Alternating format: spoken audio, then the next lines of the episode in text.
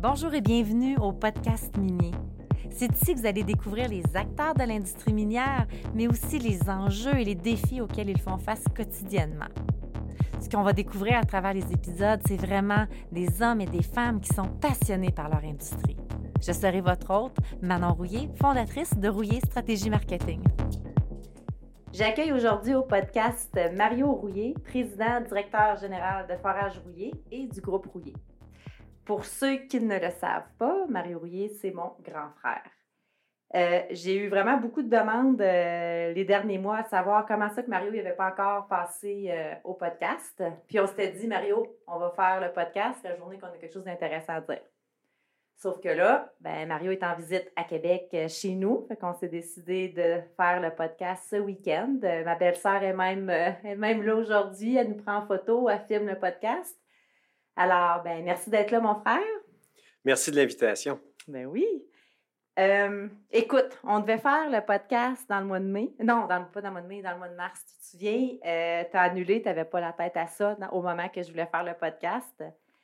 Puis de mon côté, là, je voyais Forage Rouillé puis le groupe Rouillé là, qui est dans le chaos de toute la pandémie. Puis je voulais que, faire une entrevue parce que je me disais, qu'est-ce qu'une entreprise de service dans l'industrie minière vit présentement pendant euh, cette pandémie-là? Qu'est-ce que vous viviez? C'était historique. Euh, forage rouillé, que vous avez des services de forage sous terre, de surface. Déjà dans les bureaux à Val d'Or, à Amos, une entreprise de forage, forage, ouais, une entreprise de forage Avatar Rouillé Drilling, une manufacture de foreuse à Val d'Or. Fait qu'on parle de 300 environ là, 300 employés au cœur d'une pandémie. Fait que là, Mario, je me demandais, c'est quoi pour toi les 3, 4, 5, peu importe, mais c'est quoi les événements marquants de cette période-là pour Forage Rouillé, Groupe Rouillé? Puis qu'est-ce que vous en retirez aujourd'hui? Les événements marquants, je n'oublierai jamais, euh, ça a commencé à débouler surtout vendredi le 13 mars. Euh, la pandémie était à son plus fort. On voulait continuer à forer, on voulait continuer nos opérations, on prenait toutes les, précautions nécessaires. C'est par la suite que, ben, on connaît la suite, toutes les entreprises ont fermé. Alors là, ben, on a fait ce qu'il fallait faire. On a fermé, euh, on a fermé boutique, on a fermé Versadrille et Forages Rouliers. Mais on a continué à travailler. On avait des projets, on a continué, on a formé des petites équipes. Euh, on a sur des foreuses. Euh, on avait déjà entrepris des foreuses euh, héliportables pour les trous profonds. Alors, euh, Versadril les avait fabriquées. Alors, on les expédiait chez Forage Rouillé pour les assembler et les monter dans, ce qu'il fallait, tout, le, petit kit là, pour héliportable. Et même chose chez Versadril, on a continué à développer notre foreuse autonome. On a avancé énormément là-dedans. ce que ça a fait aussi, ça a précipité certains projets, cette crise-là faut dire aussi que avec mon équipe, ce qu'on a fait, à chaque jour, on avait des, rencontres, on appelait ça des meetings, euh, COVID meetings. Puis euh, on se parlait. En anglais, COVID, meeting? COVID meeting, oui. On, faisait ça à 7 jours sur 7. Puis euh, on avançait là-dedans. Puis tout ça, ça nous a permis également d'être une entreprise plus lean. On a précipité des projets, exemple, des, c'est banal, mais ça fait longtemps qu'on voulait euh, arrêter les formats papier, au moins diminuer, numériser, tout ça. Mais on, a fait ça durant la, crise. On a avancé beaucoup de projets comme ça, euh, des petits et des gros projets. Et lorsqu'on a pu revenir au travail, c'est sûr qu'on est revenu avec des, petites équipes. Euh, le forage n'a pas recommencé partout, on connaît la suite. Hein? Euh, les forages euh, dans les mines, le sous-terre, on a commencé à forer. On a continué à avancer de même.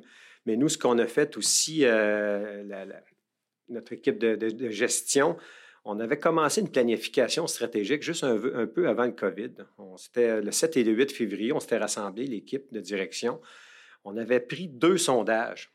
On a fait un sondage auprès de nos employés juste avant les fêtes. Euh, on a recueilli tout ça. On a recueilli aussi un sondage avec nos clients. Puis on s'est penché là-dessus. Puis nous, on a décidé, euh, c'est dans ces deux grandes phrases qui regroupent beaucoup de, sous-points. On veut, euh, on veut devenir l'entreprise où tout le monde veut travailler. Là-dedans, c'est 31 points, puis c'est des comités, ça touche bien sûr les ressources humaines. On met beaucoup, beaucoup d'efforts là-dedans. On, axe sur une saine gestion là-dedans dans, nos ressources humaines. Puis l'autre, l'autre grand axe qu'on veut faire, c'est on veut être l'entreprise où tous les clients veulent travailler avec. Là-dedans aussi, il y a beaucoup de points. On s'est donné trois ans pour atteindre nos objectifs. Mais la crise, tout ça, ça nous a permis de travailler un petit peu plus là-dessus. Là. on travaille, on a des sous-contractants aussi là-dedans. On, a, on, a, misé aussi beaucoup sur la formation. On a pu, euh, grâce au gouvernement du Québec, bénéficier de, bonnes subventions pour la formation. Alors, on a misé sur des, formations, euh, que ce soit euh, des formations Excel avancées pour nos contremaîtres, des formations en hydraulique, des formations qui ont rapport à santé-sécurité. C'était une bonne partie, puis on est encore euh, là-dedans jusqu'en septembre, euh, octobre. Après ça, on va, passer à, autre chose. Et qu'est-ce qu'on a fait aussi avec, euh, en main dans la main avec notre agence de, communication? On a changé. C'est qui cette agence-là? C'est Rouillé Stratégie Marketing. OK, OK. Puis on a, ce qu'on a travaillé avec eux, on, a, on avait un plan de communication sur, corrige-moi, c'est deux ans. Mais on a, changé ça un peu. On a comme repoussé ce qu'on voulait faire, puis parler de notre norme écologo, euh, parler de nos nouvelles foreuses, des foreuses autonomes, c'est pas vraiment le temps quand on est en crise euh, sanitaire comme, comme on est là. Alors, on a, on a axé sur l'être humain. Puis euh, c'est pour ça qu'on a un slogan, une campagne qui, qui est débutée depuis quelques semaines déjà. C'est profondément humain. Qu'est-ce que c'est que c'est profondément humain? C'est ça le dit, puis ça coule dans nos veines. Euh, on, a toujours été près de nos gens, mais là, on est encore, on a essayé d'être plus près encore. On a été sur le terrain, euh, mon équipe de direction, tout ça, on a été beaucoup, beaucoup sur le terrain les dernières semaines, tout l'été d'ailleurs. À des visites, peut être proche, écouter ce que nos gens ont à dire, écouter leurs craintes, écouter aussi le projet. Euh, eux autres, ils ont plein, plein d'idées. Puis moi, je ramène ça dans mes comités de direction, puis on regarde les, idées qu'on peut faire. On aimerait faire plein d'idées en même temps, mais on a euh, le temps de notre petite équipe. Comme j'ai dit tantôt, on essaie d'être plus lean. Fait qu'on essaie de prendre les, projets qui sont capables de nous démarquer assez rapidement. Effectivement. Puis, tu sais, la, campagne euh, profondément humain a vu jour, euh, ben, quelques semaines, un mois ou quelque chose comme ça, mais c'est vraiment une campagne euh, qui est ressortie aussi suite au sondage que vous aviez fait avec les employés, puis avec euh, les clients. Ce sondage-là avait émis des résultats qui disaient justement que ben on, euh, sent que l'entreprise est à l'écoute de nous, on sent que le service est là, qu'ils veulent, puis c'est là où est-ce qu'on s'est dit, ben si les gens le sentent, ben pourquoi qu'on ne mise pas là-dessus, puis on ne le met pas à, à haute échelle, puis qu'on n'en fait pas un slogan, mais qu'on y croit aussi, puis que comme on dit, walk the talk. C'est vraiment ça avec ce slogan-là. On nous dit souvent à l'agence, euh, ce que vous faites pour Forage Rouillé, c'est génial. Pouvez-vous faire un copier-coller puis venir le, faire euh, dans notre entreprise? Il y a une chose qui est différente chez Forage Rouillé, euh, c'est le président. Mario, tu as une capacité de passer à l'action rapidement. on va te soumettre des idées, puis si tu le sens dans ton gut feeling, si tu le sens dans ton gut, ben c'est sûr qu'on a un go, mais c'est sûr que tu vas dire, là, Manon, c'est quoi le budget? Fait que c'est sûr qu'il y a un budget rattaché à tout ça, mais tu passes vite à l'action. Un exemple, euh, on sait que l'industrie minière est en manque de main-d'œuvre, que ce soit avant ou pendant COVID, c'est toujours le cas. Puis, en août dernier, euh, on a eu l'idée avec l'équipe des RH de Forage Rouillé de mettre en place une tournée ça s'appelle la tournée forage rouillé pour le recrutement. Fait qu'on a décidé de déplacer les RH de forage rouillé dans des villes différentes pour éviter que les gens aient à se déplacer chez forage rouillé s'ils veulent être embauchés ou en connaître plus sur l'industrie minière. Euh, il y a beaucoup de gens aussi qui savent juste pas comment ça fonctionne, d'envoyer leur CV, euh, d'aller sur un site web, de, remplir des documents. Des fois, c'est peut-être peut plus compliqué. Fait qu'on s'est dit, ben, on se déplace, on va aller à Val d'Or, euh, Rouen-Noranda, Témiscamingue. Puis l'équipe est partie. C'était un mot audacieux, puis un peu coûteux, surtout en temps par rapport à l'équipe des RH, parce qu'on a pris tout leur temps de cette semaine-là, puis se sont déplacés. Fait que c'est là qu'on voit que quand on a des, idées un peu euh, qui sortent de l'ordinaire, ben tu donnes la chance aux gens, puis on peut, on peut exercer nos idées. Fait que je pense que c'est, c'est, le succès aussi de, derrière Forage Rouillé puis ton équipe de direction.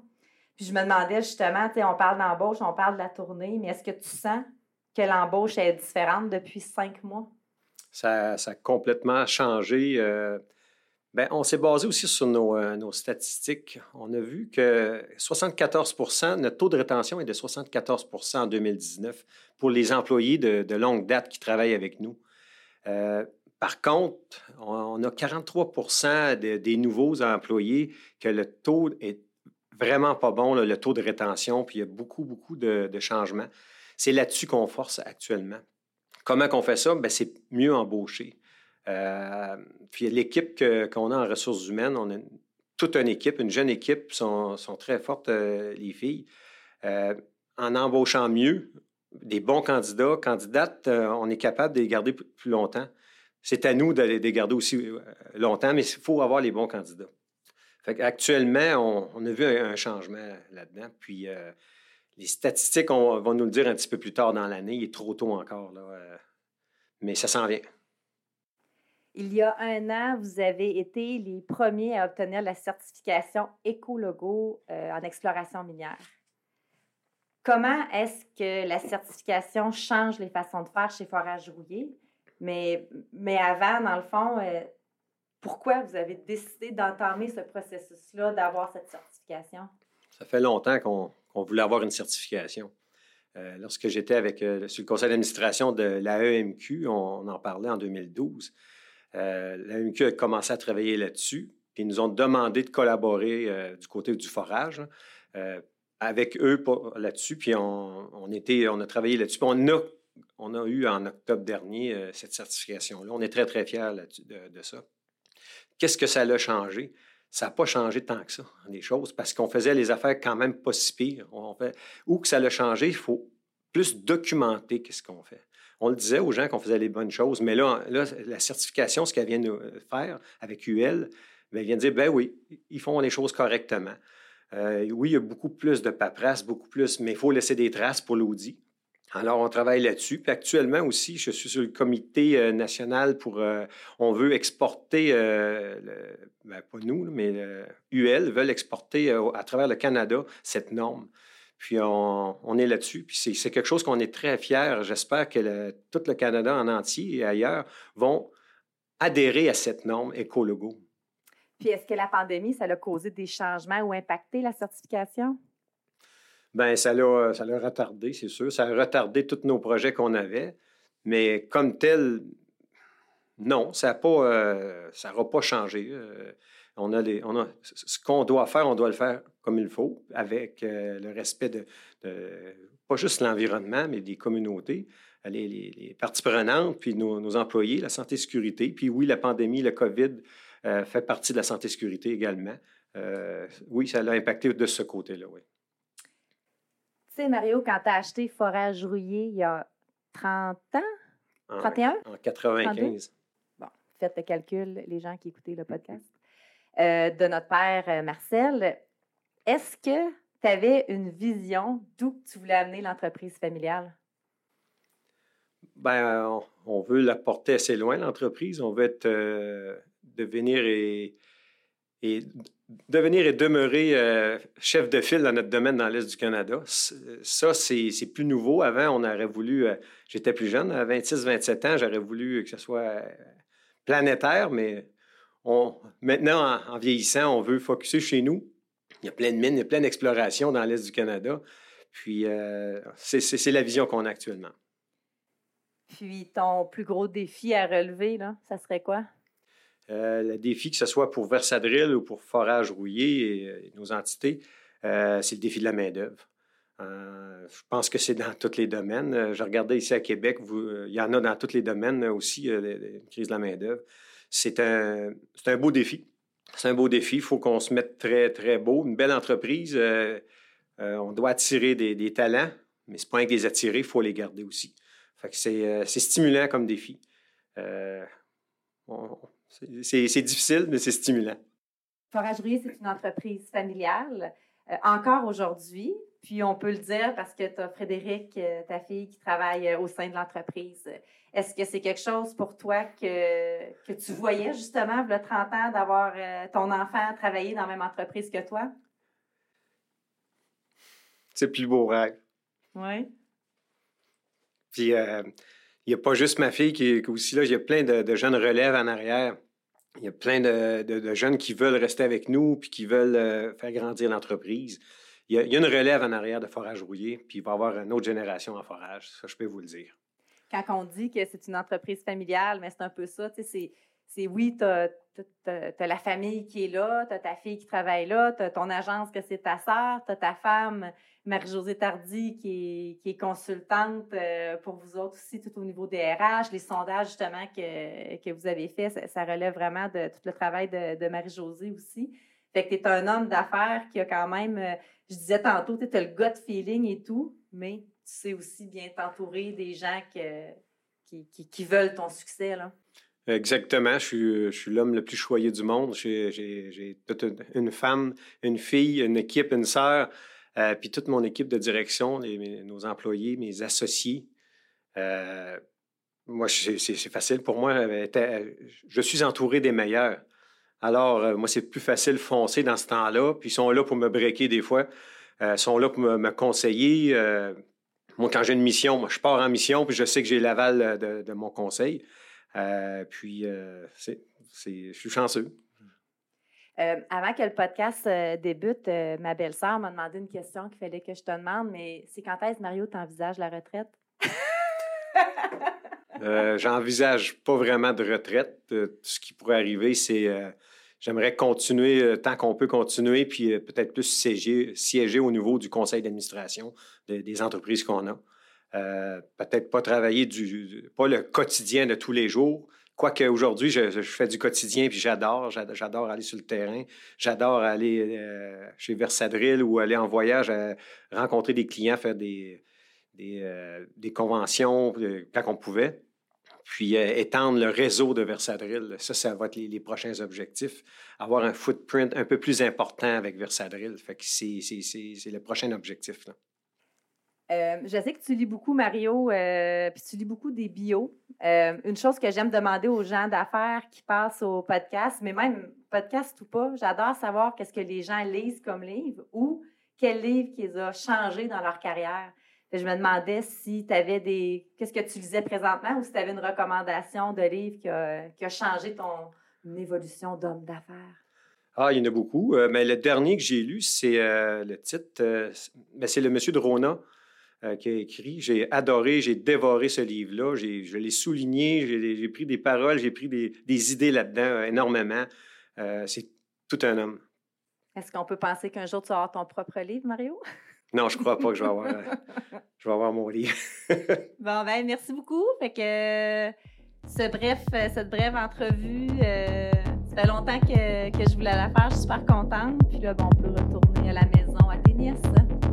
Merci beaucoup.